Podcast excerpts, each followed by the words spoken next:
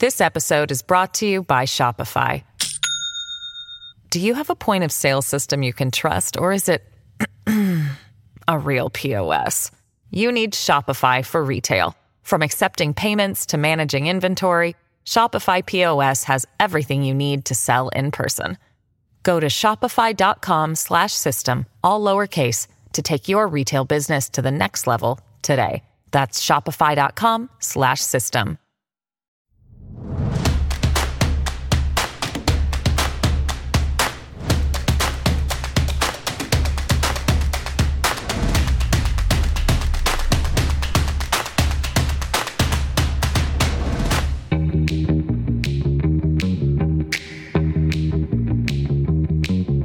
All right, live from Studio 6B on a Wednesday night. Moving on through the week. Glad you're in. Slick Rick's here, going to do some sports. Rick Delgado's got the news. Aaron and Fran holding it down as always. Glad you're in on a Wednesday night. Slick Rick, how are you? Good, Big D. How are we doing tonight? Very good, very good. How was your day? It was a good day today. Got Feeling lot done. better? Yeah, I'm feeling a little better. I'm still hacking a little bit. I know they want the guy with the cough to stay home, but I'm here. I'm, I'm powering through. No, they want you here. They That's love it. Slick Rick Sports. we'll do sports with Slick Rick coming up. Mr. Delgado's going to do some news tonight. How are you? Uh, I'm doing better than Slick or Sick Rick, I should Yes, say. I, Sick Rick. right. Oh, Sick Rick. I like that. All That's, right. that's- that's- we could go with old Sick Rick. Okay. I'm not hacking. I'm not, uh, you know. Are you in a better mood? Me? Yeah, yeah. Well, you know. Uh, well, yeah. You're very I convincing. so. You're very convincing. Possibly. I think so. You know Okay. what? You know what threw me off? I hit a deer this morning. Oh. A deer. A little baby deer. Oh. Well, not a baby deer, a bigger. So that kind of started my day off on the wrong foot. yeah, foot. that's terrible. that was horrible.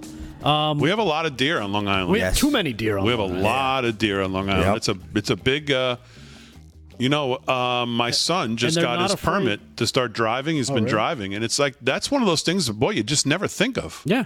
Yeah. You know, you try to teach them all the other things. You never think about. Man, you got to keep your eyes out for. Uh, never had that growing up in Connecticut. I can tell you that. When you said your son got his permit, I thought you meant for a gun. Well, no, not, not yet for that. And for forgetting here in New York, it's almost impossible. I forget, right? Oh yeah, I hit a deer. So Okay. and that's something you got you do, and you got to be careful too because, like you said, it's not something you expect. But I've noticed that they usually travel in packs of three. If you see one, there's usually two more coming, so you got to really you, you look around. This this time they just kind of they all just appeared. I think they're getting, I think because there's so many of them, like you said, they're not as afraid of of of you know cars and people as much anymore and it leads to you know I, I've just seen more and more you know more deer hit- hits on the road lately. Yeah. Damaging. Uh, yeah, can be big Say time. that again. All right, glad you're in on a Wednesday. So you know what I've noticed? I've noticed, and this is not uh, by any means any extraordinary, um, you know, finding on my behalf, obviously. But Biden's people are really stupid. I mean, just all the way down the list. You know what I mean? I mean, they're just all. As I as I watch more of this this I watch these testimonies in Congress, these hearings and just every single one of them some of you haven't even heard of and you're like who's this and it's it's biden's uh, you know some cabinet member the uh, cabinet the, the secretary of the interior i saw it's just moron. Secretary of transportation moron. Secretary of they're just not serious or smart people at all. Some of the questioning these last couple of days on some of these people. This um i think her name is deborah Haaland hmm she has no idea what her office even does. Why am I not surprised? She was questioned, and I mean, you talk about the basics. Like she sponsored bills before she became the um, secretary of whatever she is, interior or something. So the so one of these Republican congressmen's asking her about her bill, Green New Deal de- thing. Uh, maybe it was the actual Green New Deal. Couldn't answer anything about it. Had no idea what was in it. Had no idea what the bill said. Asked very direct questions about do you think we should be getting our oil from Venezuela and these kind of countries, or should we, for the environment, what would be better? She has no answers. like literally no answers to anything. We've seen that we saw the FAA guy that Biden put up. Oh yeah, he didn't know anything about. Didn't even know how many wings were on a plane. Yeah, he's he's thankfully gone.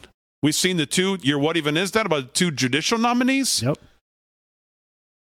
And, and you know what? A- And it does take me back to the Senator Kennedy. It's like, well, I think Senator Kennedy's just like, you know, we were saying somebody's tipping him off. You don't have to tip them off. Ask these people basic questions. They can't get it right. They don't know anything. I think that's I think that's really what we're finding out. You don't have to be Columbo. Just ask them basic questions like, oh, I don't know, what is a woman? Ah, jeez, that's a, ooh, that that flabbergasts them, throws them throws them off like crazy because they can't figure that one out. Hey, what's the uh, what's the Brady motion? Oh, I don't know. Everybody else seems to know, but that guy didn't. It, it just ask basic question. Hey, when did you what'd you have for breakfast? Ah, jeez, he got me again. I mean, they're just not serious people. I mean, it's just it's it's it's scary. So yeah, her, so the person I'm talking about is Deb Haaland. She's the Interior Secretary, and I didn't pull this clip because this is another thing. Can we talk about all the money we spend? Is there a way to get cameras on these congressional hearings that shoot regular like uh, TV? Not TV from like 1970. Like put if you could put up my screen, Aaron. Like look at this clip. I didn't pull it because how could I play this on the real screen? I can play it on here, kind of, because you at least get the idea. It's like four by three, like recorded in 1980. Like we can't, we don't have technology in these congressional hearings to shoot uh, semi-looking decent video for the public to consume. They can. They're just not doing it right. That's actually a widescreen video being squished into 4.3. I mean, it's crazy that this is what we have to pick from when we try to find these things. Just listen to a little bit of this woman. Uh, Madam Secretary, you were in Congress in the 116th Congress, correct? Yes. And you were a supporter of the Green New Deal. Um, yes, I, I ran on that. You co sponsored it. Yes.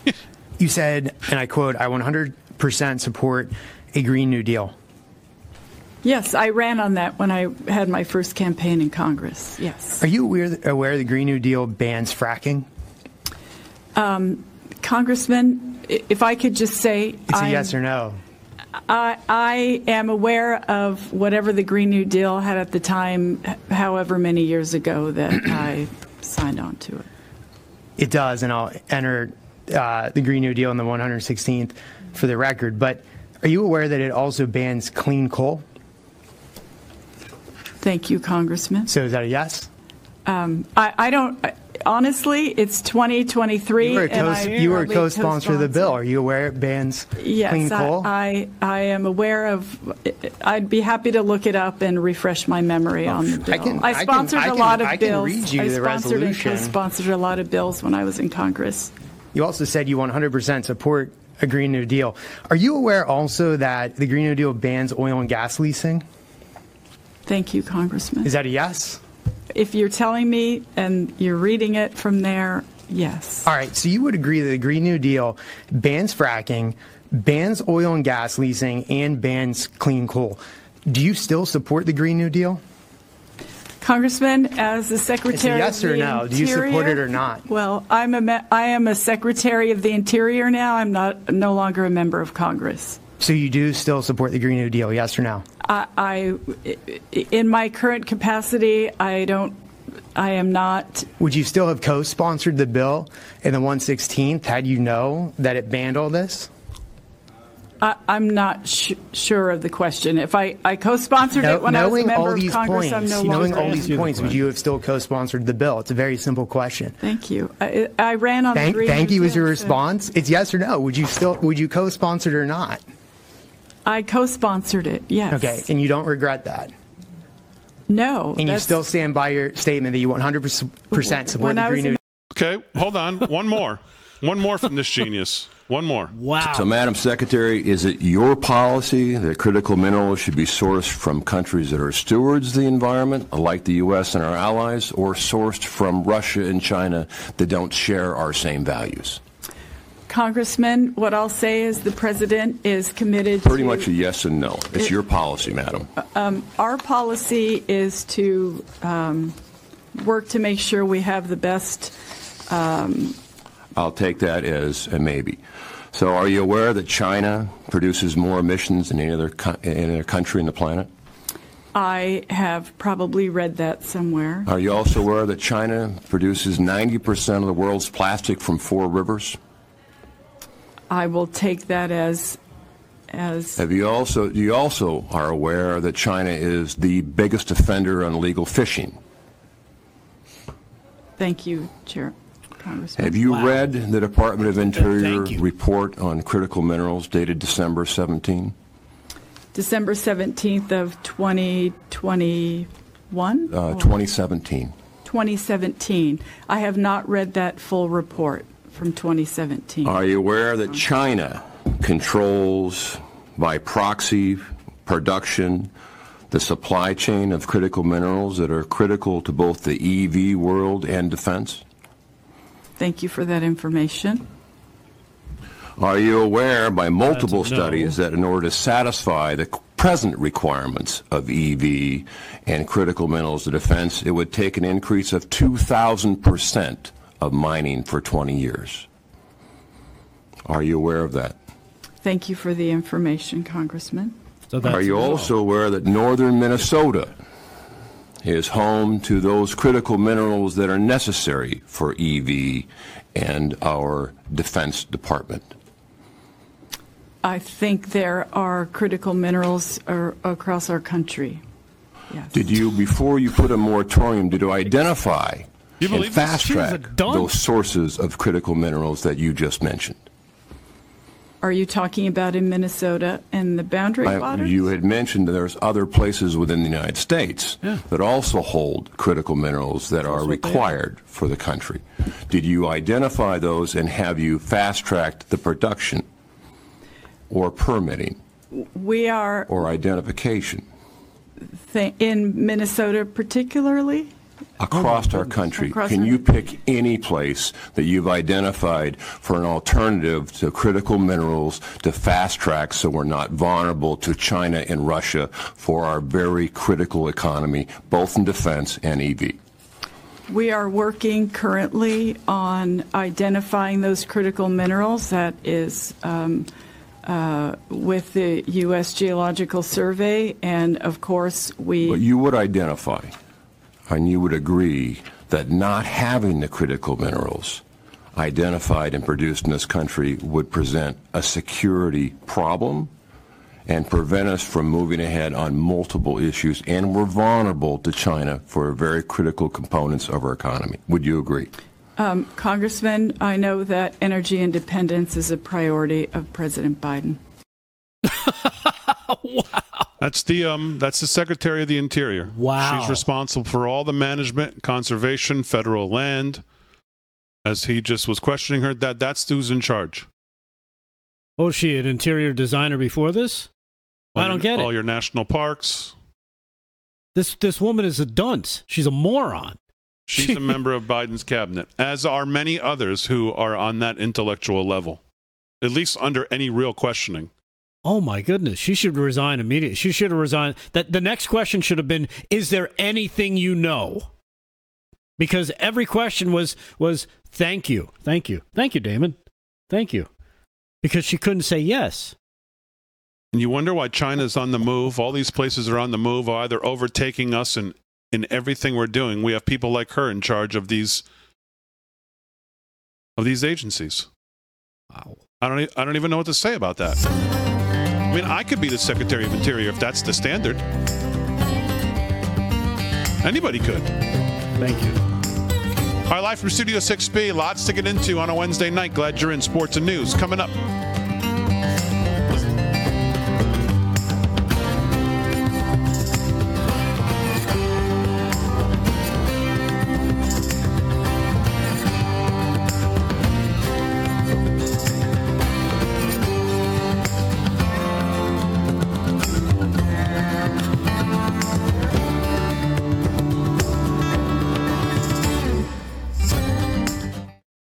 This episode is brought to you by Shopify.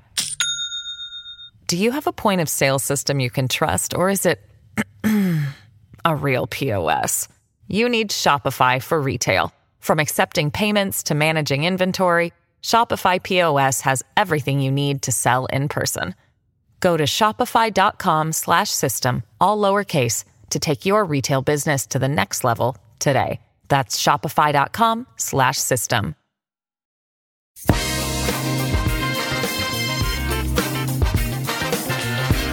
live from Studio 6B on a Wednesday night. Glad you're in.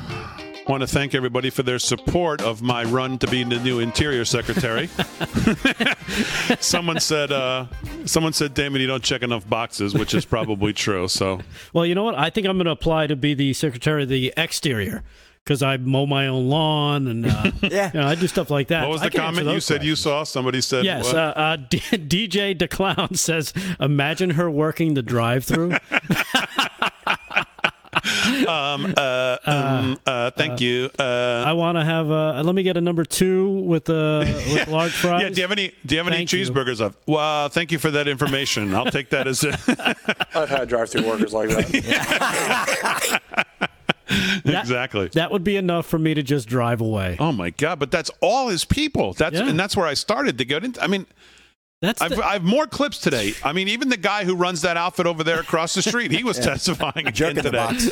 Yeah, he's clueless. they. It's the checkbox brigade. They just. you know what? You got Press somebody secretary? for this. Sure. Clueless. Done. Interior Secretary clueless. Defense Department clueless. Just amazing. Buttigieg clueless. Harris clueless. I mean, they're all clueless. Secretary of State clueless. That's why the world's moving on us on everywhere. I mean, it just. I, I- I've said the same thing over. These are not. I said it before they even all came in when they when he when he won. There's all the wrong people at all the wrong time to deal with uh, just not serious people. Just exposed, just totally exposed. So Hammer Chuck says, imagine if he said, You suck. She probably would have said, Thank you for telling me that. thank you. I, I have heard that somewhere. I'll take that as thank you. I heard Thank that you. somewhere, Congressman. Oh, thank you. All right, let's do some sports. Sports is brought to you by our friend Mike Lindell.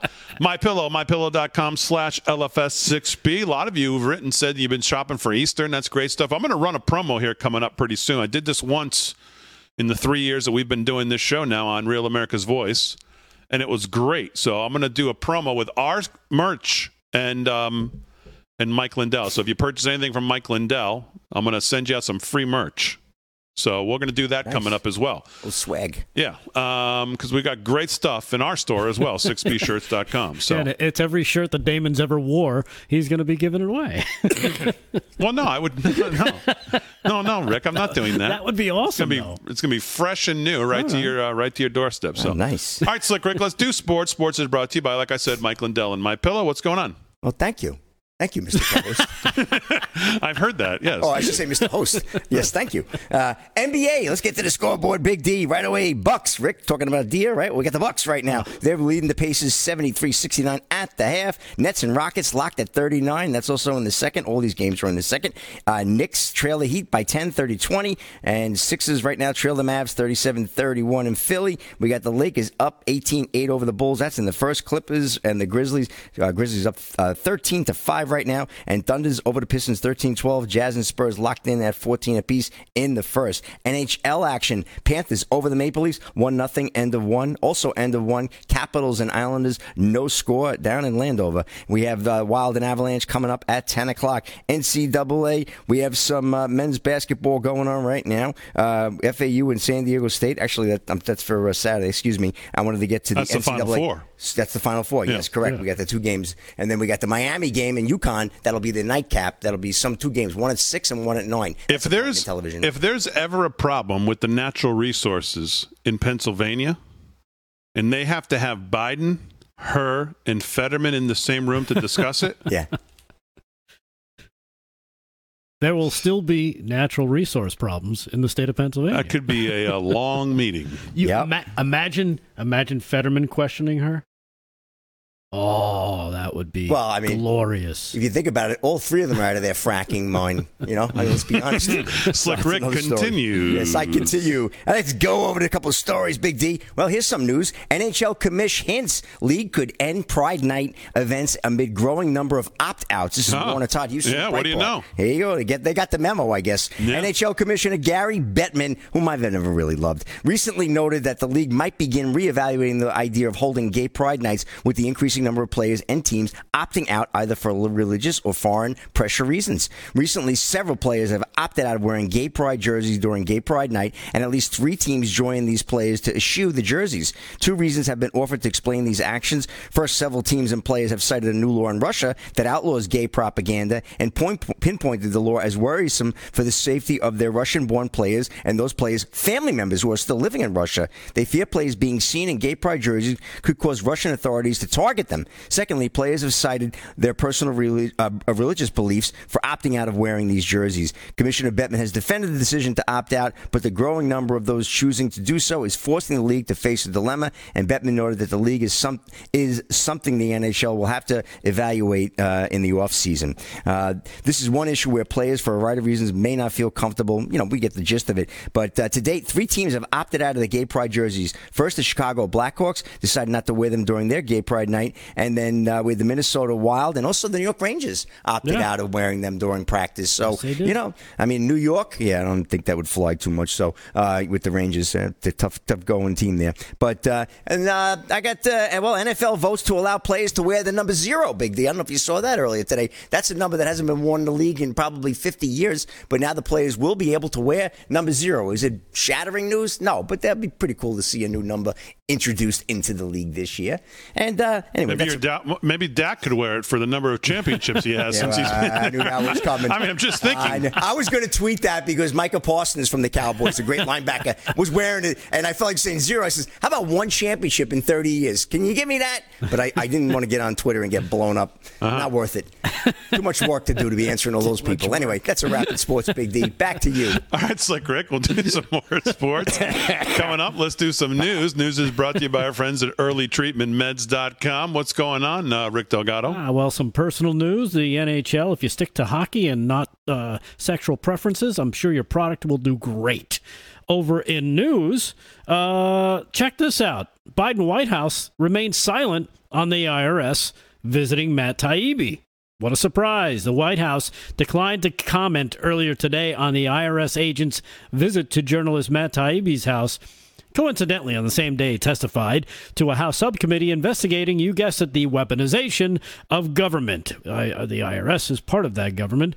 The surprise March 9th do- uh, door knock came as a Twitter Files collaborator described his reporting on how the government pressured social media uh, platforms to censor online speech. The Post asked at asked at the first White House press briefing since the news of the visit broke Monday about whether the visit was part of a campaign to harass and intimidate Taibbi related to his journalism. White House spokesman John Kirby uh, declined to provide a substantive reply. Substantive. He said you'll have to talk to the IRS. That's what his reply was. Yeah, it was. Just that. He said, I'm afraid you're going to have to refer to the IRS. Federal law prohibits, of course, the IRS from commenting on individual taxpayer matters. And Treasury Secretary Janet Yellen, whose department includes the IRS, also was pressed for answers on Wednesday by House lawmakers. Uh, what are the chances of that being just luck? said Chris Stewart, Republican out of Utah, asked of Yellen and the timing of the visit that the IRS appeared at someone's home while he's testifying about the weaponization of the federal government that he's testifying uh, in front of Congress because I think it's a it's it's minuscule. I think it's a one in a million or less. Stewart said. Yellen replied, "It's cer- certainly something that I would want to look into." Yeah. So she gave at least a semi real answer, although I'm sure she's, you know, she just really doesn't care. But no, and she probably won't. she at least said she she acted like she cared, unlike uh, She didn't say Kirby, who just said, "No, you have to talk to the IRS." She didn't just say thank you. But this is so in your face, Yeah. and as the as the congressman pointed out, it's probably a one in a million chance because they don't do this. They don't show up at your door. They send you letters. If if you have any issues with them, if they have questions about something, they send you letters. Send it to your accountant, and that's how it works. Yeah, and even eh, eh, on the rare chance, the, rare chance they use a phone, it takes it takes well over a year before a phone number will even pop up. Oh, I mean, forget it. it's crazy. But now we're going to stop. The by. idea that anybody could frame this as anything other than clearly what it is is is delusional. There's they're not even trying to hide it. There's no other explanation that anyone could even begin to buy. All right, more news when we get back.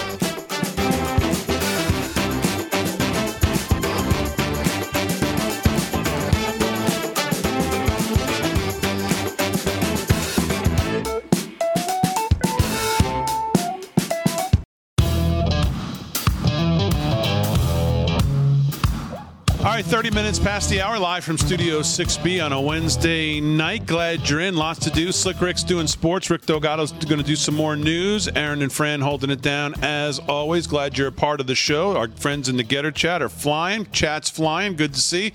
Make sure you like and share the show. Make sure you follow us on all our social media uh, at LFS6B, pretty much everywhere Facebook, YouTube, Twitter, Truth, Gettr, Rumble, uh, Instagram, LFS6B Show. It's the only place we don't have LFS6B. Uh, but we keep dropping great stuff on all the platforms, so make sure you follow it on Facebook if you're following. Make sure you're sharing if you can. Uh, get the message out because that's what it's all about. So follow us on all our social media as well. Make sure you follow Real America's Voice at Real AM Voice. Um, let's do some. Well, you know what? Let's do because we didn't do it yesterday. Let's do story time with Kamala. Cut eight, Aaron. If you get that fired up, roll it.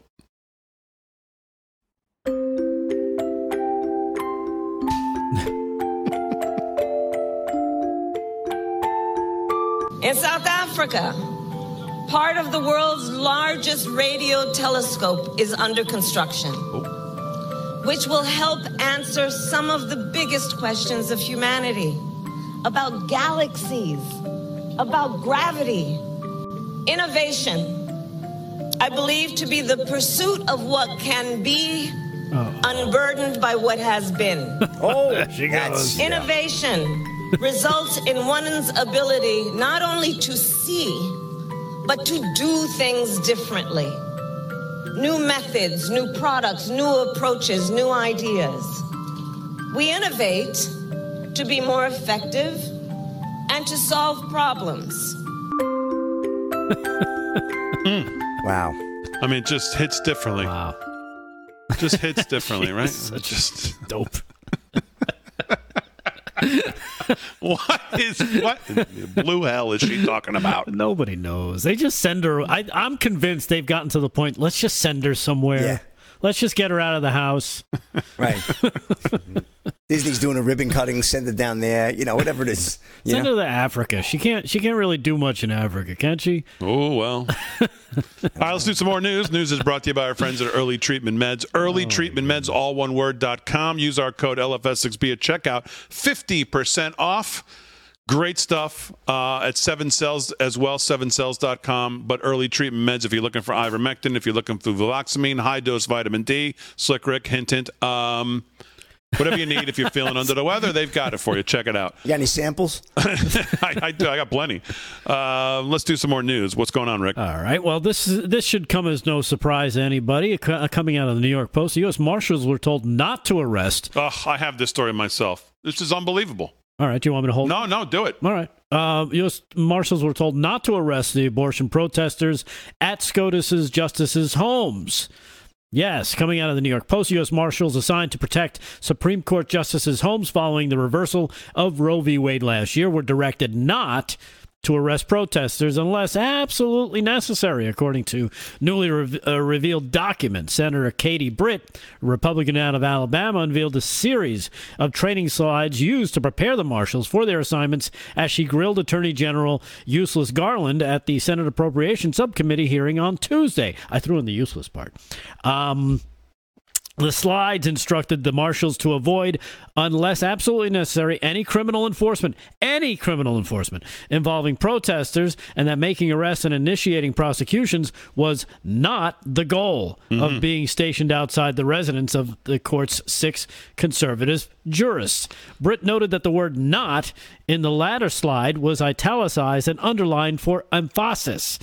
Another slide directed uh, marshals not to engage in protest related enforcement and to allow the protesters to exercise their First Amendment rights except to protect uh, the justices and their homes. Britt said the slides were obtained from a Justice Department whistleblower. We need more of those who objected to Garland's March 1st testimony before the Senate Judiciary Committee. Uh, at the hearing, Garland insisted the marshals were empowered to decide the field whether to make arrests. However, another slide cited by Britt directed marshals to clear any enforcement action with the local U.S. Attorney's Office in advance and warned it is a counter it is counterproductive to make probable cause arrests on cases that the USAO will not charge and prosecute. Were you at any point before your testimony at the Judiciary Committee aware these training materials or the fact that the marshals had been heavily discouraged from making arrests? Britt asked Garland.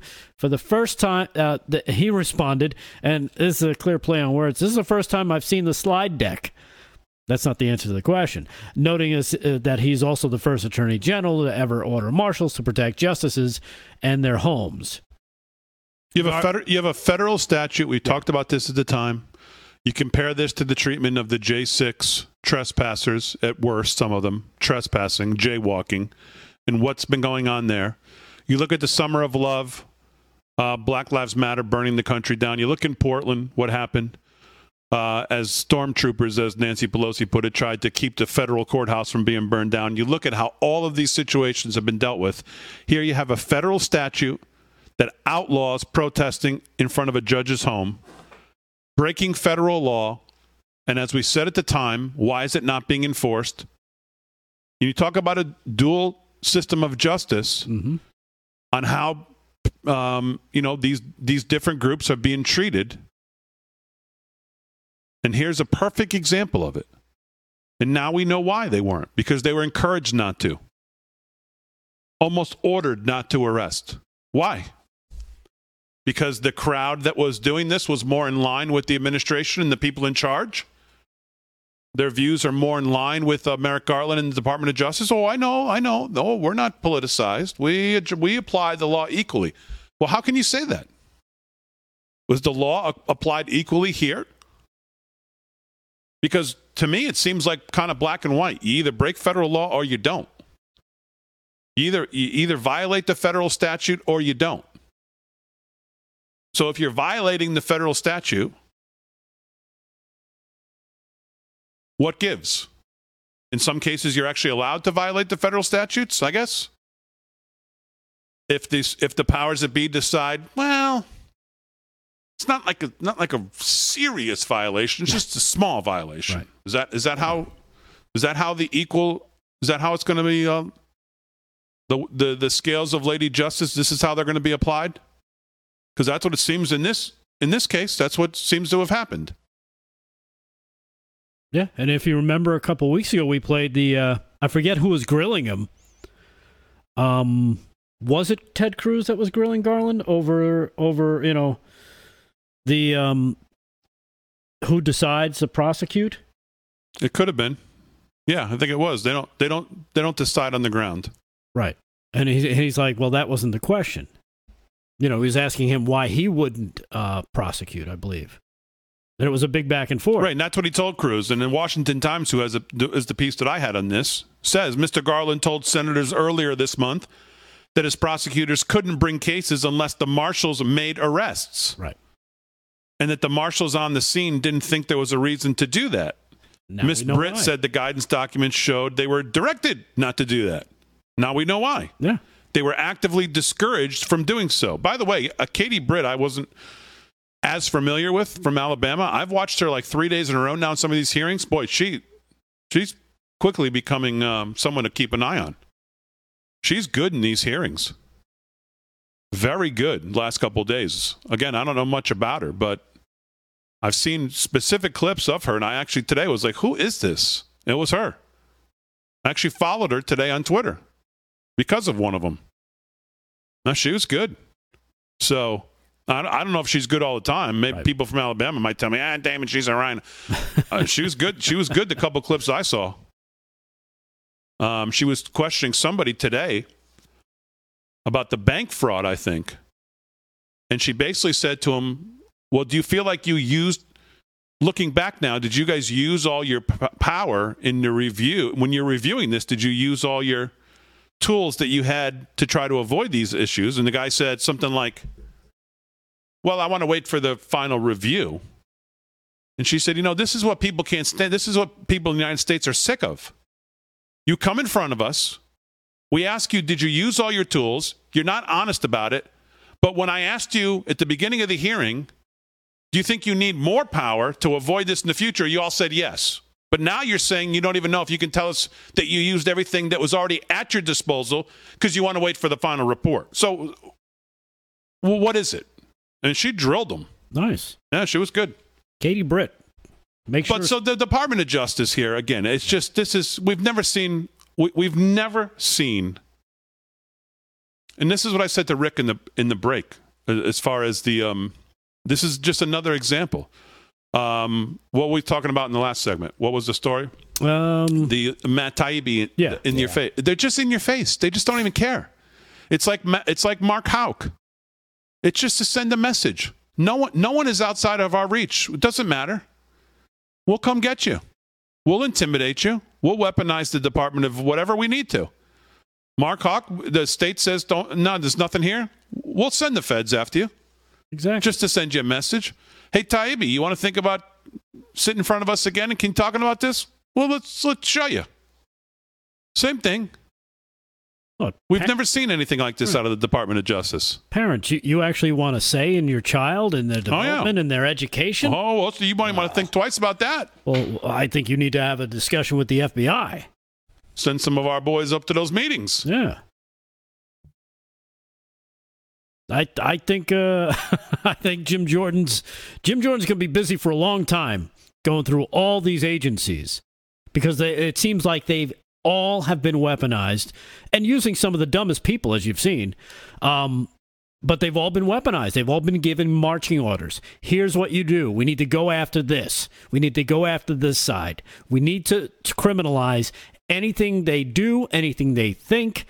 Um, you name it, they're going to come after it. They're coming after uh, gas stoves. They'll come after anything because they feel like they know better and this is their agenda. And they think if they can achieve this, they'll be in charge and the world will be perfect. It'll be a perfect disaster because we already see what is happening in the two and a half, not even two and a half years, two years and two months since these morons took over. And it's just getting worse. And, and, and at some point, even people in blue states, man, they're to be like, that's it. I can't do it anymore. You know what I mean? They're finally, they'll finally have that New York City, I got to vote for Giuliani because I'm to die if I don't moment. Hopefully it'll come sooner rather than later. Boy, I don't know.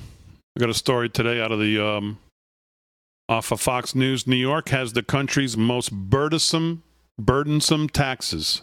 New study shows blue state tax burdens significantly higher than red state taxes, and not only taxes but regulations. New York imposes the most burdensome taxes on its residents of all the 50 states, according to a new study. Wallet Hub compared the 50 states in terms of their property taxes, individual income taxes, sales tax, uh, excise tax in order to calculate their overall tax burden or the proportion of total personal income that residents pay towards state and local taxes. And um, when we get back, I'm going to quickly go through the top 10 and the lowest 10, and you see if you can figure out what the running theme between all the two groups is. It won't be that hard. All right, sports and news coming up.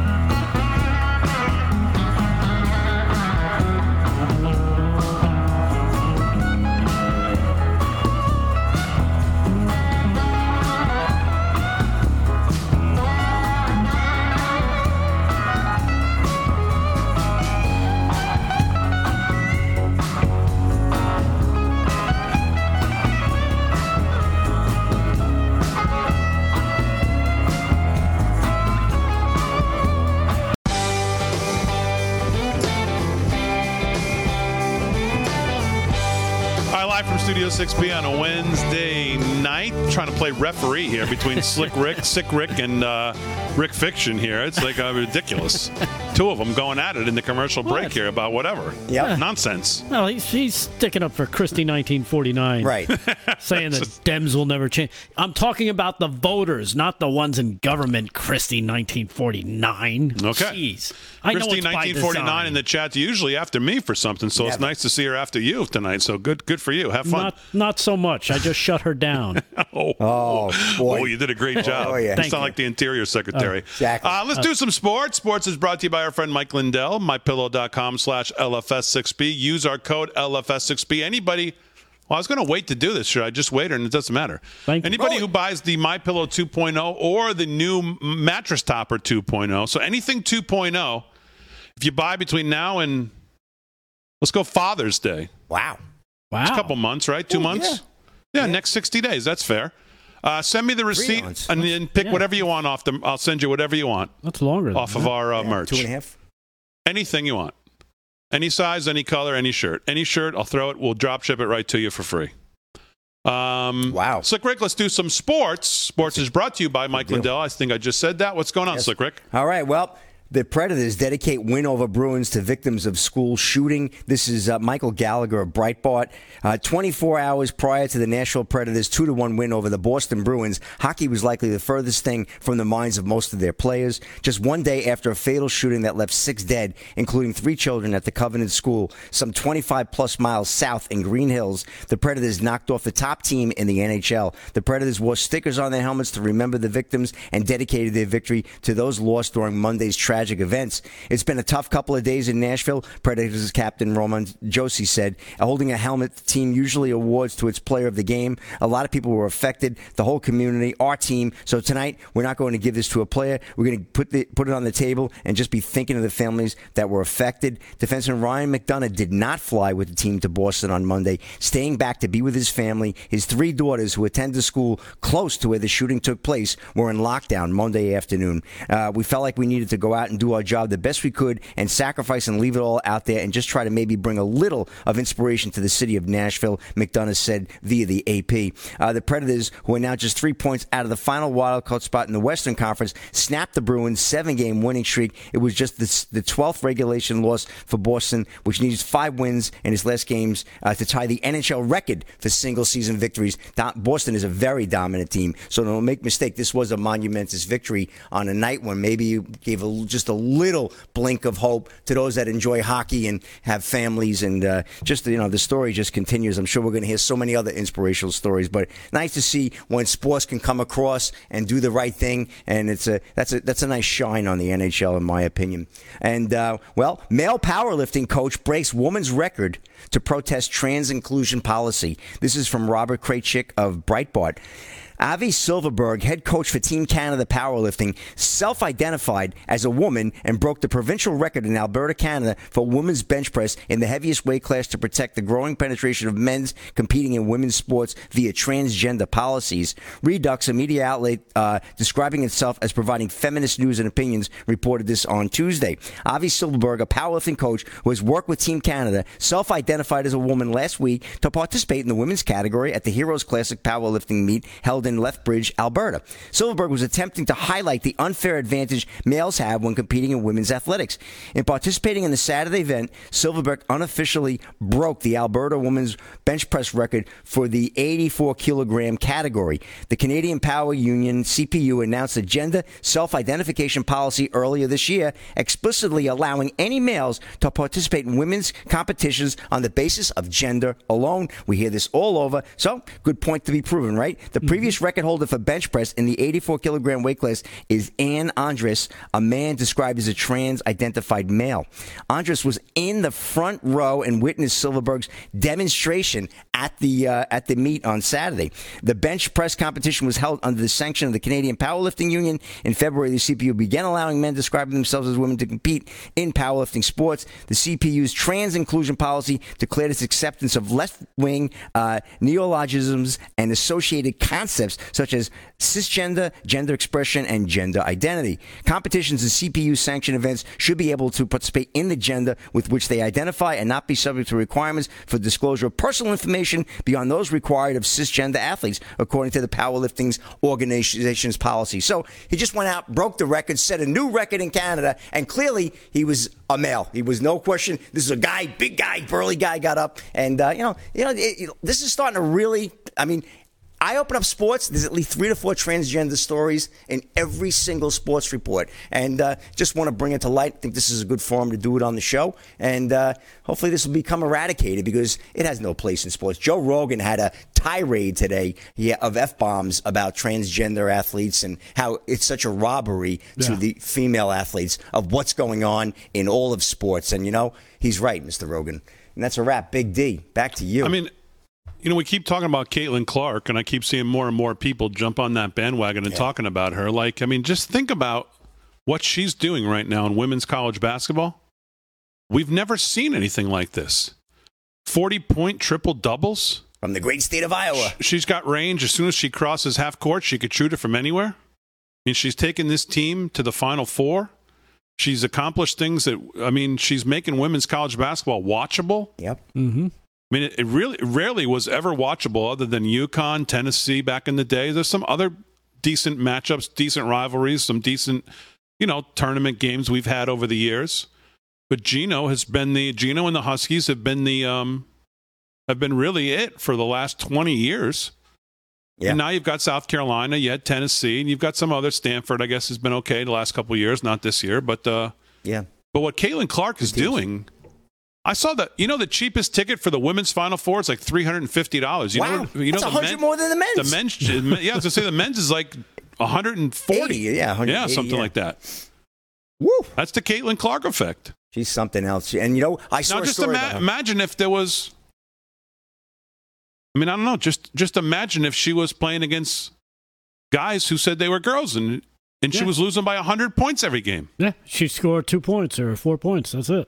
And the recruiter said when they were recruiting her when she was in high school, she said, I want to play for Iowa. I'm going to bring them a national championship. And the recruiter kind of chuckled and says, Well, that hasn't happened in a long time. But she says, I'm going to do it. In high school, she said that. And that's why she went to Iowa. She's unbelievable. Some of the stories I've heard about this girl, her work ethic, and just everything. Keep your eyes out. Caitlin Clark. She is unbelievable. All right, Slick Rick, very good. So this um we'll do some more sports coming up next hour. This article from Fox News today. So here here's the states with the highest tax burden and just see, just just perk up your ears and just figure out if you can see what the running theme is. Here we go. And, uh, number 1, New York at 12.47%. Shaka. Okay.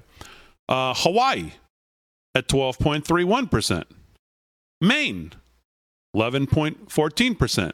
Vermont, who do we know from Vermont? Ooh, uh, 10.28%. Connecticut, 9.83%. New Jersey, 9.76%. Maryland, oh, uh, 9.44%. Minnesota, 9.41. Illinois, 9.38. And then surprisingly, Iowa, number 10 at 9.15. So, other than Kim Reynolds in Iowa, what's the running theme of those nine? Hmm. Wonder. Let's go to the lowest overall tax burdens. Number one, Oklahoma. Number two, Missouri. Number three, Montana. Number four, South Dakota. Number five, Wyoming. Number six, Florida. Number seven, Tennessee. Number eight, New Hampshire. Number nine, Delaware, and ten, Alaska. So again, a couple a couple outliers there with Democrat leadership, but uh, and by the way, the worst Alaska, the worst Oklahoma is uh, seven point one two percent, still lower than the nine point one five in Iowa. So, New York, number one, taxed to death.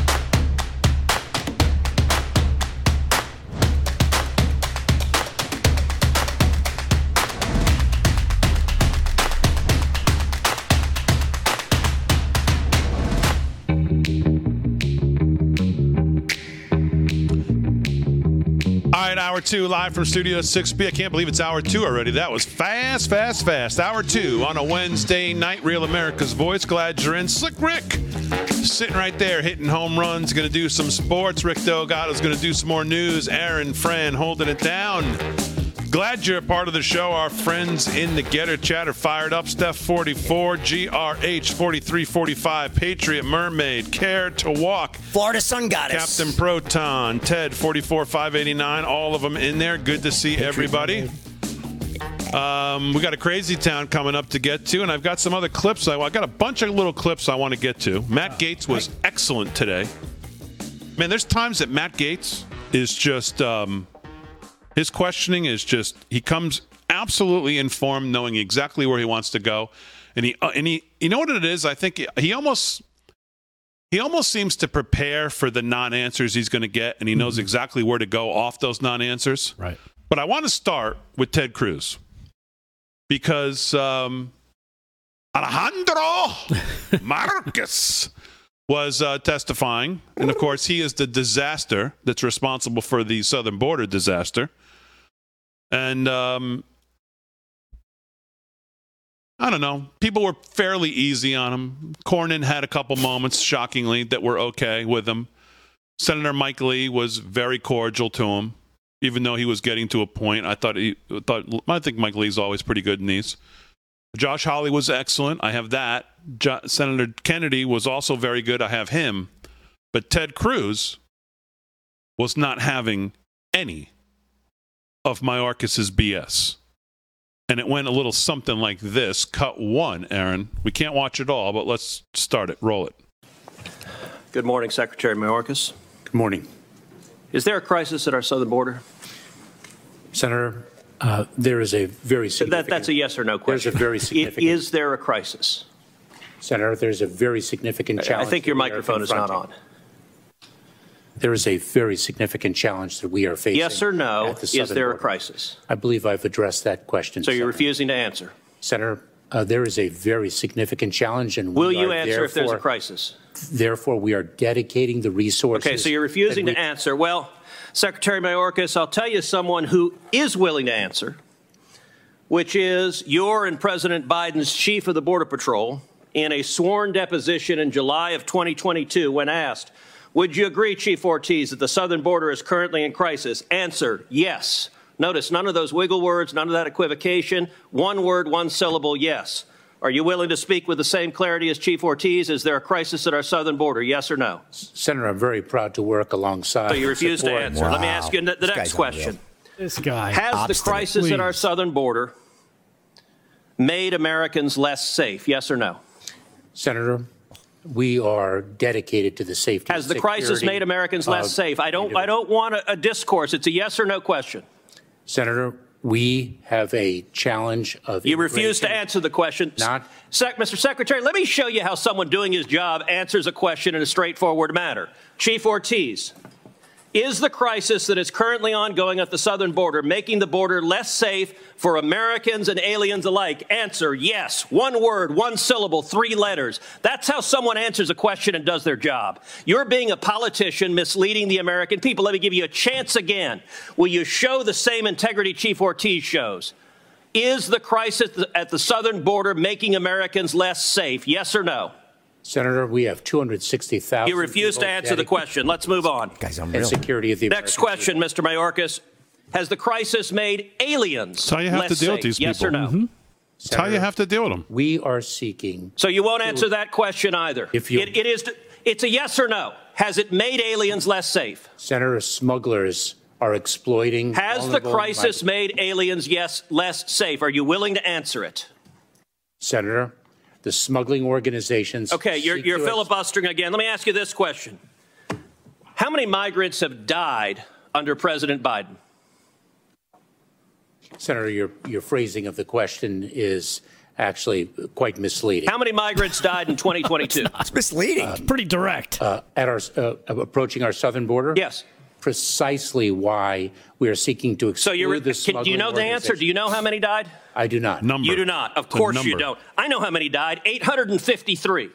That is 853. And by the way, here are the numbers that have died every year. You go back to 1998, you see it's consistently between 300 and 400, 300, 400, 300, 400. Suddenly, 2021, what happens? You get in office, and that red line are dead bodies. I've been on the Rio Grande, and I've seen dead bodies floating there who've drowned because of your refusal to do your job. You don't even know how many have died. What do you say to the Texas farmers and ranchers who find pregnant ladies dead on their property, who find toddlers dead on their property? What do you say to them?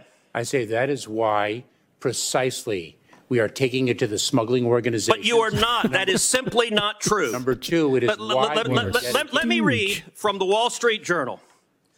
The Wall Street Journal two weeks ago ran an article entitled, It's Like gra- a Graveyard. Record numbers of migrants are dying at the border. The story begins with this chilling line quote, Eagle Pass, Texas. Local officials keep a refrigerated truck to hold the bodies of migrants who drown in the currents of the Rio Grande while trying to cross the border into the U.S. Mr. Chairman, I ask unanimous consent that this article be entered into the re- record. Let me ask you a different question. How many children have been sexually assaulted by human traffickers under the Biden administration? Senator, this is precisely why we I, instituted. I don't on want to lecture. It's a question. How many children have been sexually assaulted by human traffickers under your administration? Senator, this is this is exactly why on January 5th we You- announced again, the parole do you know how many? Do you know how many children have been sexually assaulted? This is why we. Okay, you're going to refuse to answer that question as well. Let's move on. It's obvious you've been instructed to stonewall, so I'm not going to let you. You don't get to stonewall and filibuster. Now, one of my Democratic colleagues before said the Democrat talking point, quote, this problem didn't start under Biden. That's, I look, I get if you're a partisan spinner, you got to figure out something to say about the absolute catastrophe that has played out under the Biden administration. True or false, Secretary Mayorkas, 2020 was the lowest rate of illegal immigration in 45 years. Is that true or false? It is certainly the lowest level of immigration in many, many years. And what was it Okay, fine. in 2020? What was it, Senator, in 2020 that impacted the entire world, including the United States? Okay, so your What testimony was- is the reason we had the lowest rate was COVID. It had nothing to do with building the wall, nothing to do with any Exactly. catch and release, nothing to do with remain in Mexico. With all respect, Mr. Secretary, that answer is laughable. And in fact, if you look at illegal immigration, let's look at CBP No mercy. encounters. You can see Beautiful. 500,000, 500,000, it drops to the lowest level, and boom, what happens? You show up. And that red line is up. you. That red line is Joe Biden. And you're claiming nothing happened. Oh gosh, th- this was here before us. No, you made the decision to allow this to happen. Let me ask you we now have over 5.5 million people who've entered this country illegally under Joe Biden. How many murderers have you released into America?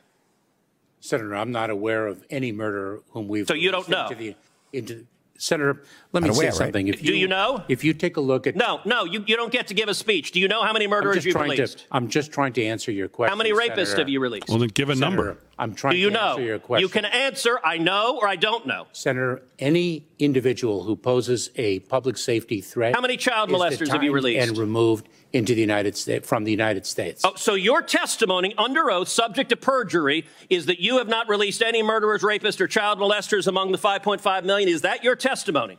Um, Mr. Chairman, may I have the opportunity? No, you may not. You may answer my question.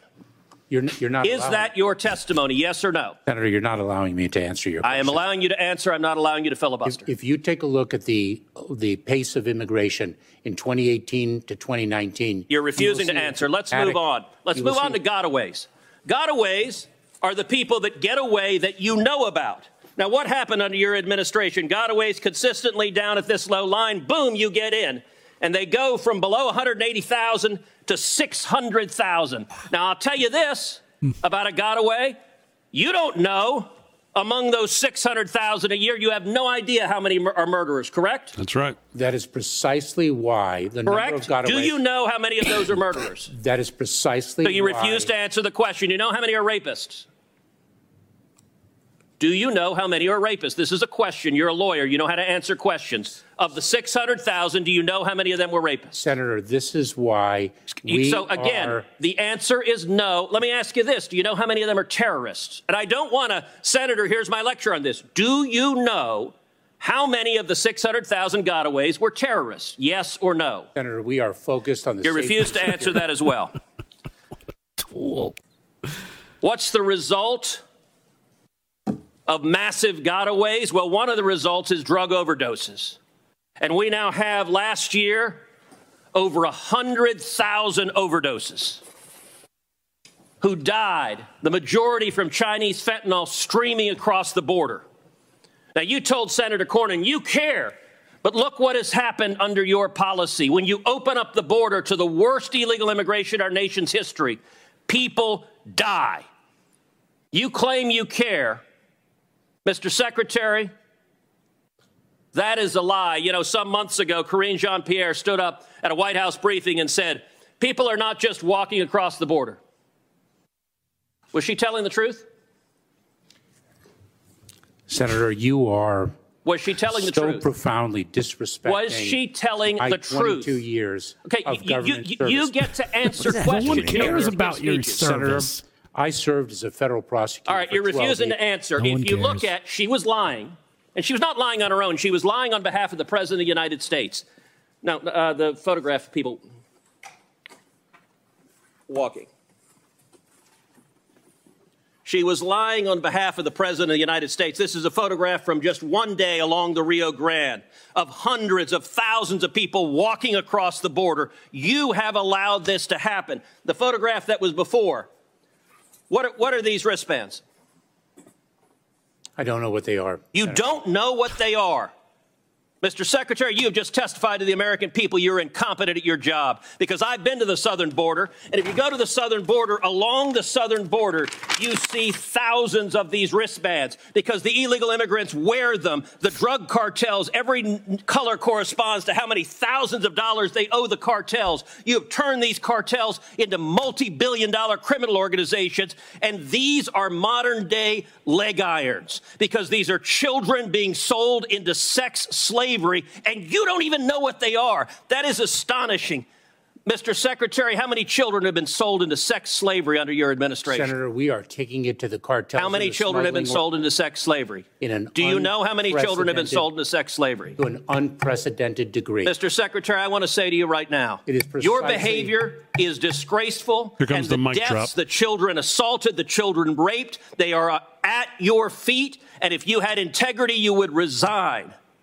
And I will tell you, the men and women of the Border Patrol, they've never had a political leader undermine them. They despise you, Mr. Secretary, because you're willing to let children be raped to follow political orders. This is a crisis, it's a disgrace, and you won't even admit this human tragedy is a dis- crisis. Bang. Wait for it. Oh. Wait for it. Claiming one minute time, Mr. Secretary, would you like to respond to any of those questions? What the senator said was revolting. I'm not going to address it. Your refusal to do your job is revolting. Live from Studio 6B. That is an ass whipping. We're back. Wow.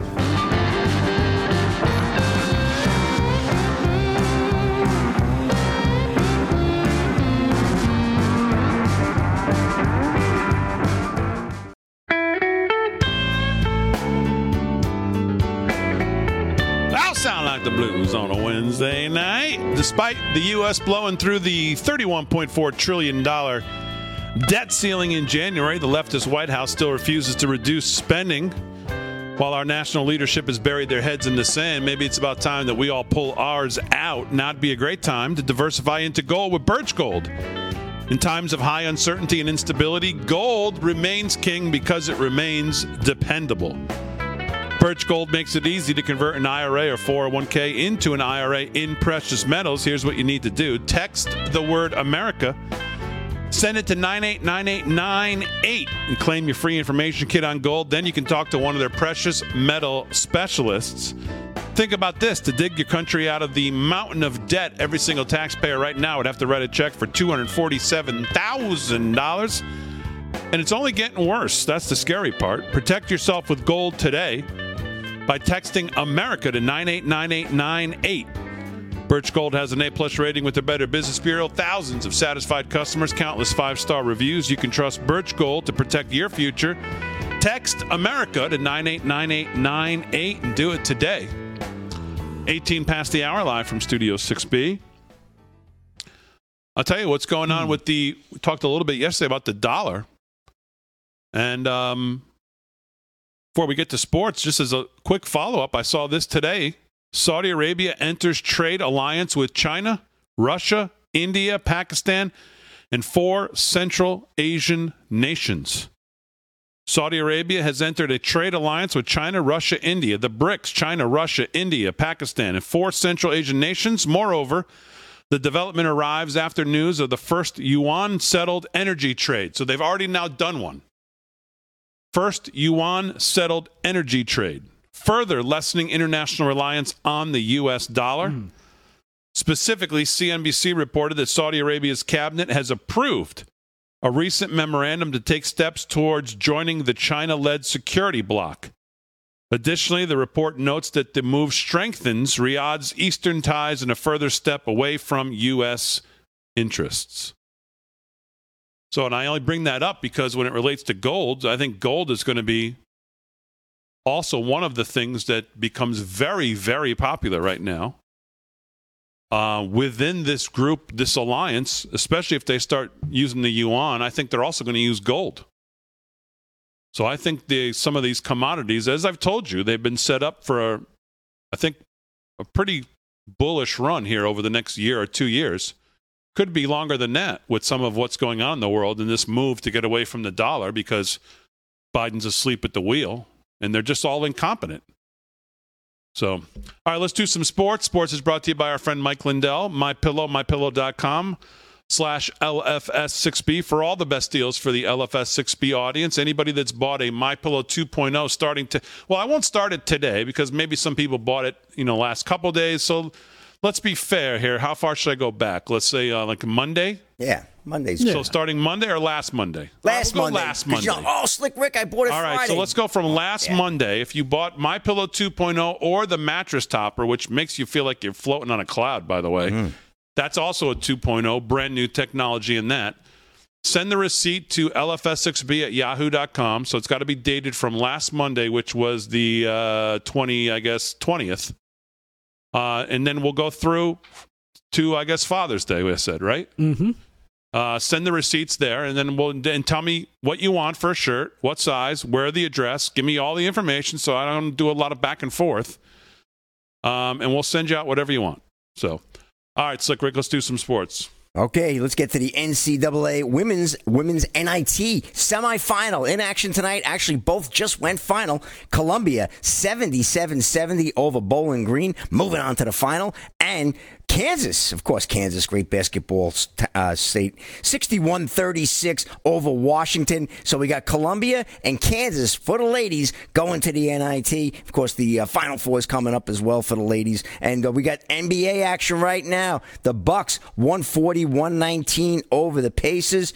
The uh, Nets lead the Rockets 89-87.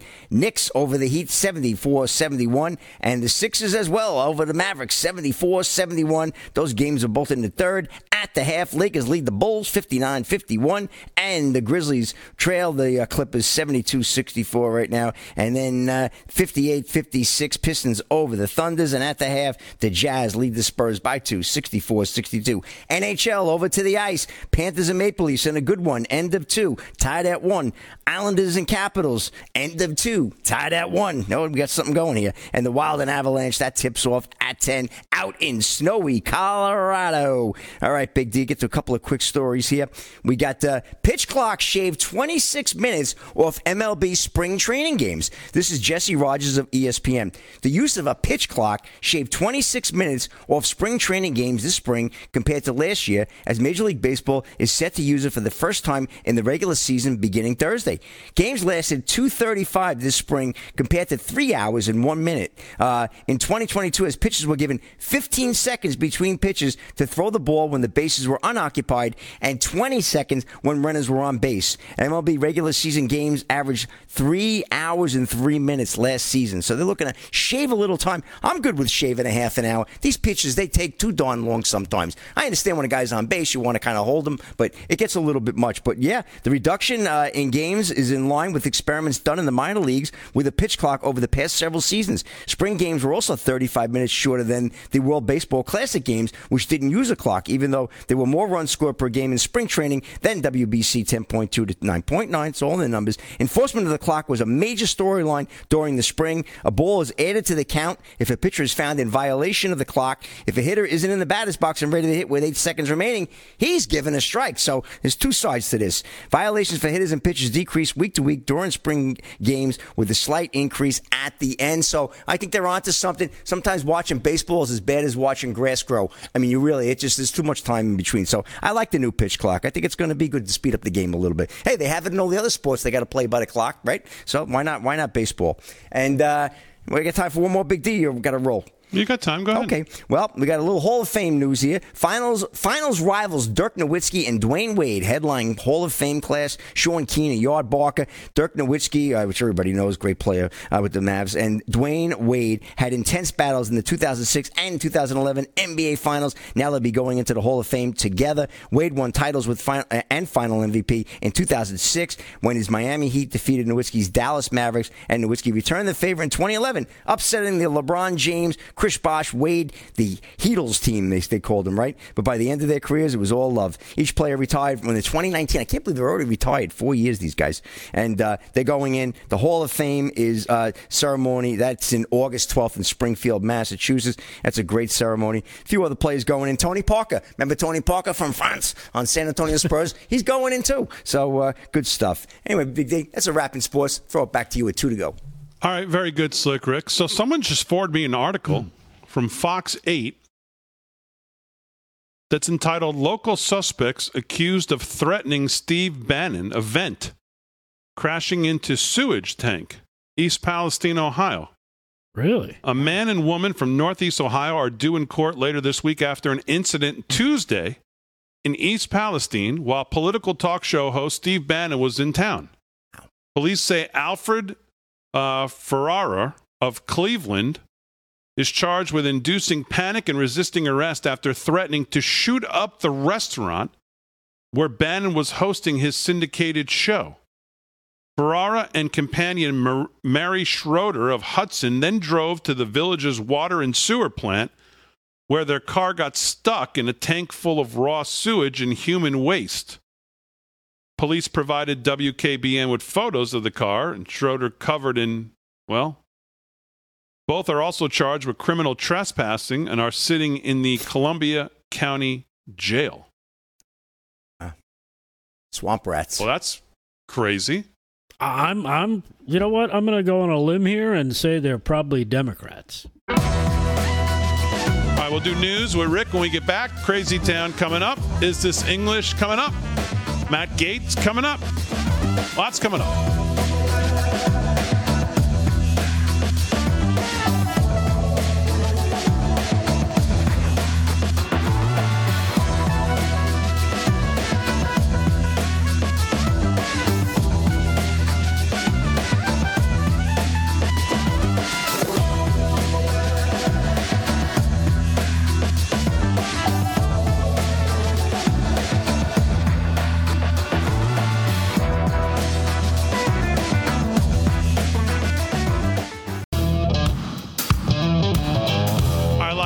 Studio 6B on a Wednesday night. Real America's Voice. Lots to get to here. I'm not going to show it, but if you have, uh, if you're on social media, it's I'm sure it's somewhere on Gettr. It's definitely on Twitter. Go take a look at the exchange tonight between Jamal Bowman, this lunatic from New York, and Thomas Massie, who is, you know, one of the smartest guys in serving this country. And the exchange of this lunatic Bowman screaming about gun control in the halls of Congress, and Massie comes up to him, says, What are you yelling about? And then they go back and forth over gun control. And this guy loses his mind. Massie's trying to civilly have a conversation. And uh, as Daniel Horowitz points out, Proverbs 29 9 says, When a wise person takes a foolish person to court, The fool only shouts or laughs, and there is no peace. And that sums up pretty much Great their point. exchange. So Go check out that exchange. Just wild. All right, let's do some news with uh, Rick Delgado. News is brought to you by Early Treatment Meds. Then we'll get to Crazy Town. What's going on? All right. Well, this is interesting, and this this jumps back to a, uh, a what even is that I've I've done a, a few times over the course of our show here. Uh, Musk, Elon Musk, that is, has signed a letter requesting a six month moratorium on advanced AI. Yeah.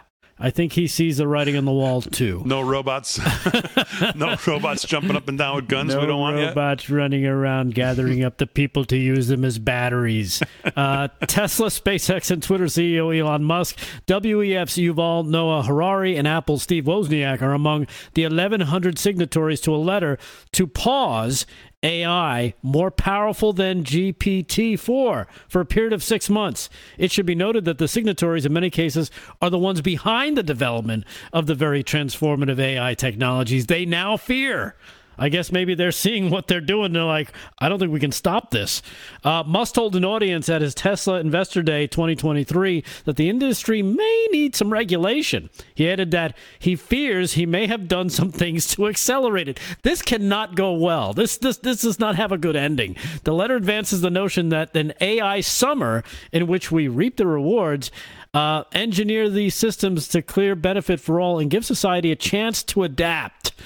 Again, this doesn't sound good. Uh, it always it also proposes a wish to avoid unintended, potentially catastrophic effects on society, like being gathered up and used as batteries. However, the letter also suggests that not so comforting solution that the government that won't go badly either. Should intervene in such a pa- uh, if such a pause is not enacted quickly. So now governmental intervention becomes the only way Great. those involved can stop themselves.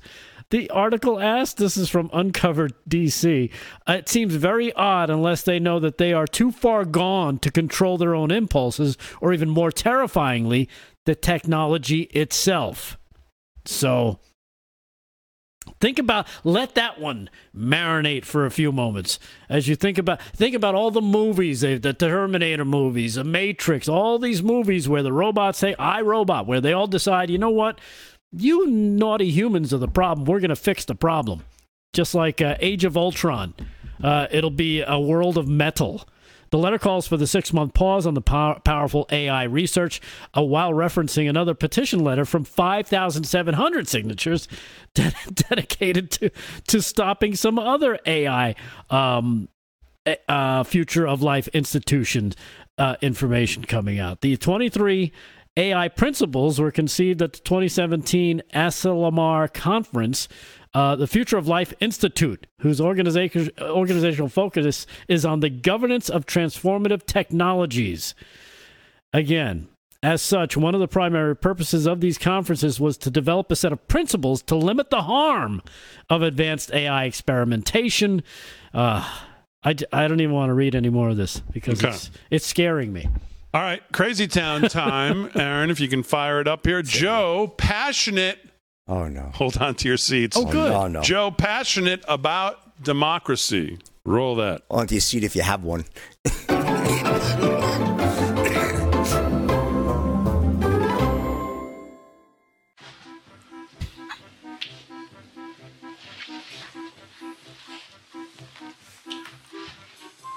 Is he going to fart? We on? Oh, that sinister laugh. Shall I begin? Sounds like me. Hello, everyone. Let me start by apologizing for the slight cold I have. That's the only thing that's happening to me these days. To deliver on commitments you made to each other and to our peoples for the first summit of, from the first summit of our democracy. And here's what I hope everyone gathered here. We're seeing real indications, real indications. And it's not just the United States that's that's delivering on our commitment and demonstrating power of the power of democracy. Angola, to a well-established democracy, of people making real changes to protect and strengthen their democracy. Look, all we know, it's not easy. It's not. It, this has never been easy. Democracy is hard work. calculus. We have to continue our efforts to advance the rights and dignity, and I emphasize the word dignity, of all people, including women and girls. You know, because wherever women and girls are under threat, democracy, peace, and stability are at risk as well. Got it. Moreover, when we advance the equi- equality and racial justice we're, and invest in young people, protect the LGBTQ plus uh, uh, individuals, our societies are not only fairer, but they're stronger and more successful. Okay. Working in close cooperation with the United States Congress, we plan to add another $690 million for new funding for the presidential initiative over the next two years. We're creating a new Bureau for, of Democracy and Human Rights and Governance at USAID to implement many of these funding commitments to uh, enhance our support for democratic For stealing elections. globally. You know, one key focus of our, democ- our democracy work will be in making sure that technologies can continue to develop, the, continue to develop that are used to advance democratic governance. U.S. taxpayer dollars should not, should not support companies that are willing to sell their products to a, abate human rights and violations, of- and uh, excuse me, abet human rights violations.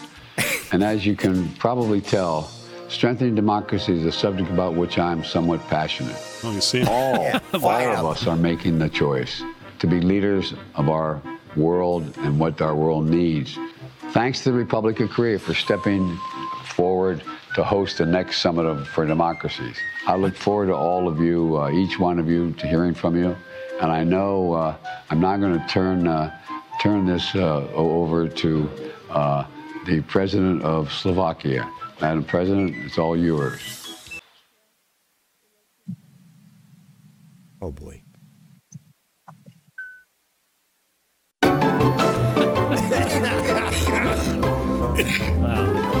Whoa. That was very passionate.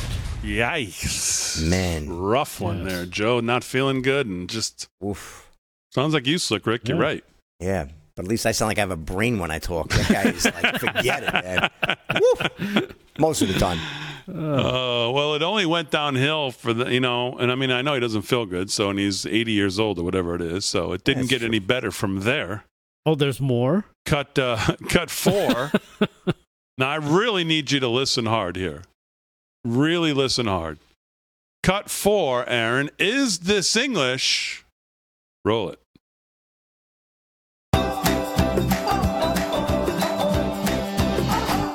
across our country have framed the flame of liberty and fanned it and started to flicker in Athens a thousand years ago, and now it burns brightly here.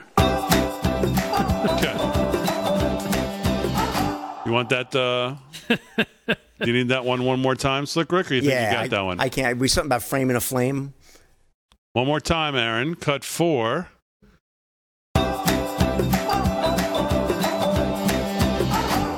Across our country have framed the flame of liberty and fanned it and started to flicker in Athens a thousand years ago, and now it burns brightly here.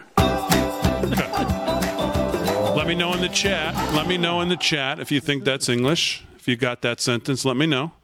I will uh, track that here. Sounds Greek to me. yeah, uh, could be. So, uh, all right, couple other things I want to get to. Matt Gaetz today had um, that guy who runs that outfit over there. Oh, yeah. and General Mark Milley in front of him. If you could put up my screen, Aaron, and here's how here's how that went.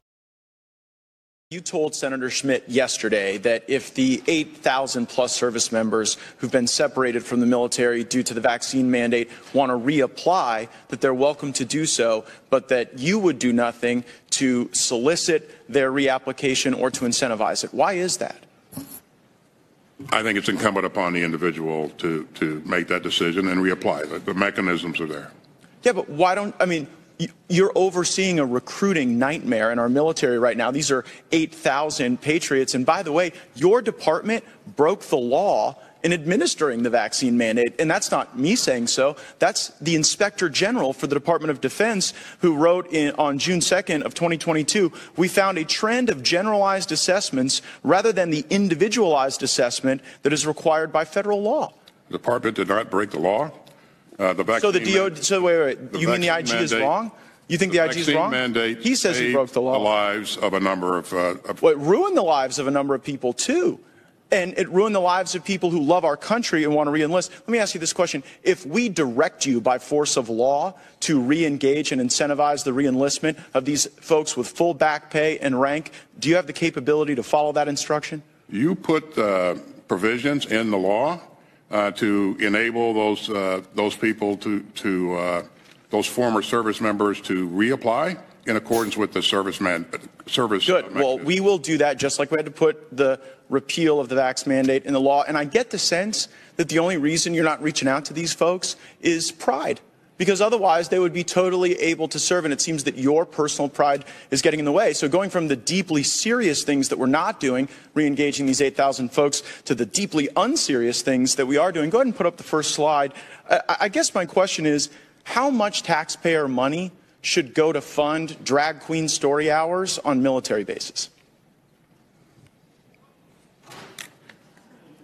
You know, drag drag queen story hours is not something that uh, the department funds. Wait a second. Uh, that's actually not what the record seems to suggest. You were going to fund one at Ramstein Air Force Base. That one got canceled, but that's DOD insignia. That's a drag queen story hour for children. Then also at uh, Malmstrom Air Force Base outside of Great Falls, Montana, you had a, a drag queen story hour for kids. At the Joint Base Langley Eustis, you put on a drag Queen Story Hour on a Saturday for the first ever kid friendly diversity, equity, inclusion summer festival. And at Nellis Air Force Base, you had the Drag You Nellis on June 17th. Who funded these things, Mr. Secretary? Listen, uh, drag shows and, uh, are not something that the Department of Defense uh, supports or funds. But wait, why, why are they happening on military bases? I just, I just showed you the evidence. Why are they happening? I will say again, this is not something that we support or fund. You, so you think hosting a drag queen story hour on a military base isn't supporting the drag queen story hour? I stand by what I just said. But, but uh, you may stand by it, but it's belied by the evidence over and over again. I mean, are, you- are, are, are you aware of the uh, piece? Uh, Biden's military, Air Force Base in Montana holds drag show, drag queen story hour for kids in the Western Journal. Are you aware of that? Again, I will say what I've said Yeah, before. you're saying what you're saying, but I guess it just doesn't comport with the facts. General Milley, this will be my last time to question you. You mentioned two years ago that you want. All right, we'll finish. Uh, we'll finish Matt Gaetz when we get back. Another. Uh, Yeah.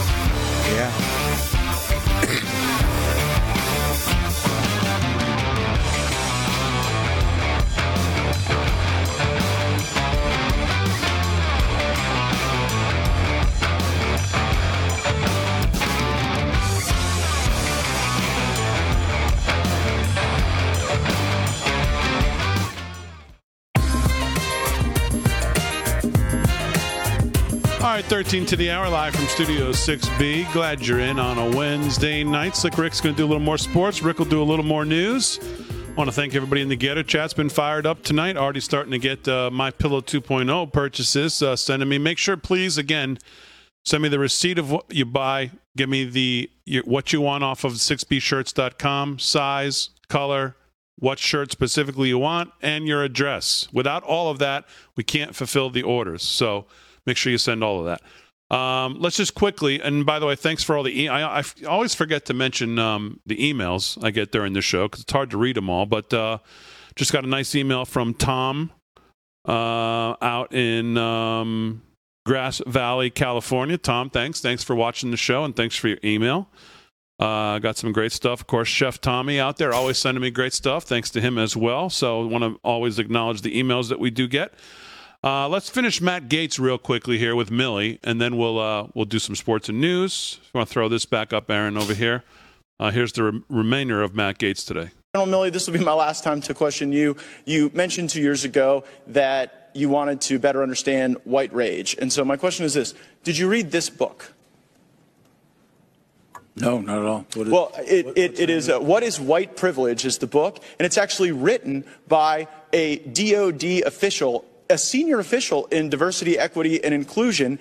And there are now hundreds of these books in dozens of schools. And I wonder if you guys connect this to your problems with recruiting. I've never read it, never seen it. Um, I, frankly, I don't even think about that stuff. I think about Well, put up the next. Put, go ahead and put up the Think next about slide. the readiness of the force. Go ahead and put up the next slide, please. Okay. Well, in in the next slide, this is a tweet by one of your employees in charge of diversity, equity, and inclusion, and it's it's patently racist. They say that uh, she had to give Karen the business. That she talks about caudacity, presumably of Caucasian people. So I guess Terrible. why does the I, I, look at it. well why is that person Look, you're not so getting an argument from me. That's terrible. It's wrong. She shouldn't be doing that. Period. Should she be fired? I don't. That's a DoD employee, not U.S. military uniform. Do Okay, I? should they I, be fired, would Secretary Austin? Uh, again, as you heard in your uh, subcommittee here, uh, this this incident was investigated, and uh, and And they're still this- employed. Mr. Chairman, I have a series of unanimous consent requests since my time has expired. Without objection. Uh, fir- first is Joint Base Langley Eustis holds drag show at Kid Friendly Festival. And the next is U.S. military defends drag show at largest training center as, quote, essential to morale. And the next is Nellis Air Force Base hosts first ever drag queen show, essential to morale and readiness. That's a Breitbart piece. And uh, finally, Ramstein cancels library's drag queen story time for Pride Month following criticism. Without objection. So ordered. Gentleman's time's expired. Can I just? Can I get copies of those? Because I'd like to take a look at those myself. Actually, take a look and, and find out what actually is going on there. Because I, that's the first I'm hearing about that kind of stuff. Uh, I don't read you those not news know? stories. I Let's don't know get what to you're the talking bottom about. of I'd like to take a look at those because I don't agree with those. Well, they're I think- now in I the think those official things record. Shouldn't be happening. Thank Period. you. Thank Yeah. you for that admission. Great. Uh, I would like to point out, uh, Chairman, that uh, our our students in DoDEA schools scored the highest on uh, the eighth graders and fourth graders scored the highest in math and reading in the country. So I want to thank uh, all of the all of our DoDEA uh, professionals who made that Yeah, nice try, pal. nice try. After Milley put him on the spot, he's going to try to get something positive in there. So, uh, by the way, let me just be clear on the My Pillow offer. It's got to be our code LFS6B that you used, please. I can't, can't fulfill other people's codes. It's gotta- It's got, it's got to be our code LFS6B. So, Hey, you can't blame them for giving it a shot. Yeah, They- yeah, they- yeah, it's a good they- try. They're crafty out Gotta there. be Come our on. code, so. Come on. Uh, let's do some sports. Speaking of our code, LFS6B is the promo code to use. MyPillow 2.0, MyPillow Topper 2.0, and everything else that's great at MyPillow.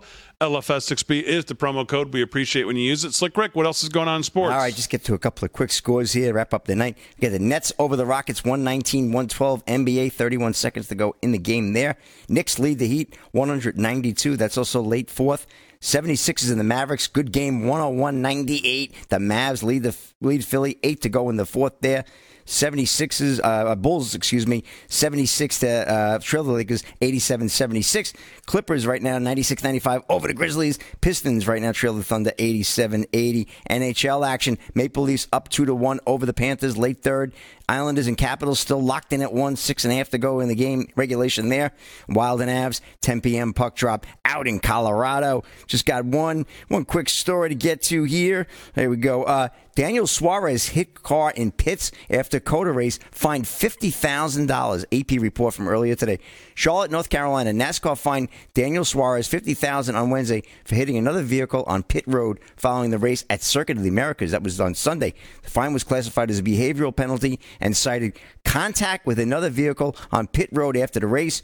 Suarez hit both his Trackhouse Racing teammate Ross Chastain from behind, and then Alex Bowman as the cars returned to the pit road following Sunday's race on the road course.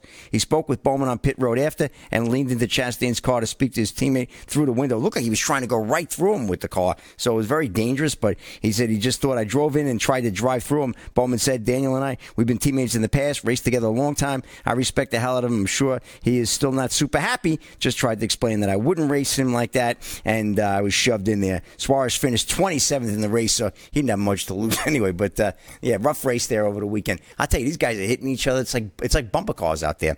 And uh, that's a wrap in sports, Big D. Back All to you. Slick Rick. Uh, let's do some little more news before we wrap. And here with the news brought to you by Early Treatment Meds is Rick Delgado. What's going on, pal? All right, I figure I figure, uh, I figure I'd finish there with something a little bit funny. You want to hear it? Yeah, Of sure. you do. Uh, Chris Christie tells New Hampshire crowd that only he can topple Donald Trump.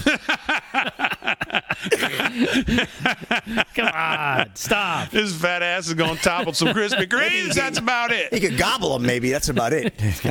Put his fat ass back on the beach. I'm out. Remember that when he went there by himself? He's toppling Twinkies. Oh my the- God! Is he kidding me? buttload. The former New Jersey governor, Chris Christie, boasted to an audience in New Hampshire this week that unlike other potential 2024 presidential candidates, he's not afraid of standing up to the ex Christie. Yeah. Okay. Speaking in Goffstown in uh, where was this? Where was he in New Hampshire? Uh, Monday burnished his credentials by opposing Trump by referring to his exchange. Listen to this. He's living off his exchange with Senator Marco Rubio during the presidential can- uh, presidential debate in February 2016 when he assailed the Florida Republican as an inexperienced politician. Christie who ended up dropping out of the race a week later after the debate and then endorsed Trump, told the crowd, You better have somebody on that stage who can do to Trump what I did to Marco, because that's the only thing that's going to defeat Trump. Meanwhile, Marco Rubio stayed in the stayed in the race until the final months. Uh, that means you need to be fearless, he says, because he will come back and right at you.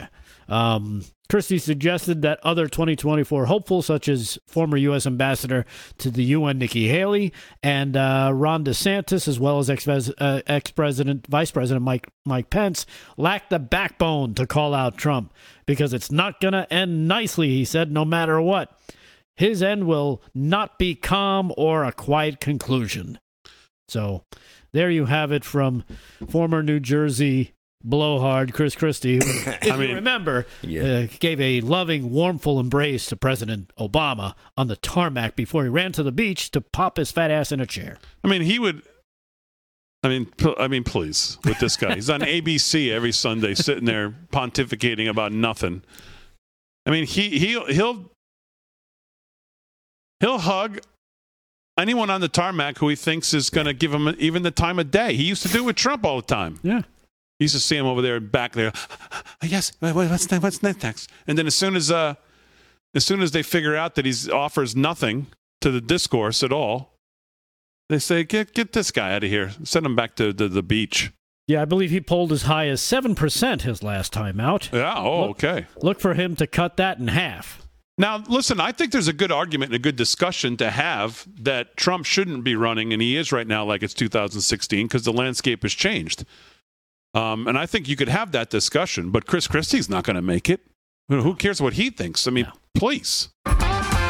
Right, as always, we salute our military, active and active, police, firefighters, first responders, EMTs, everybody on the front lines, all the farmers, all the truckers, everybody that keeps us safe, all law enforcement across this country. Uh, thanks, guys, on the show. Thank Aaron. Thank Fran. Most of all, thank you, the live from Studio 6B audience. We'll see you tomorrow night, 8 p.m., right here, Real America's Voice, live from Studio 6B.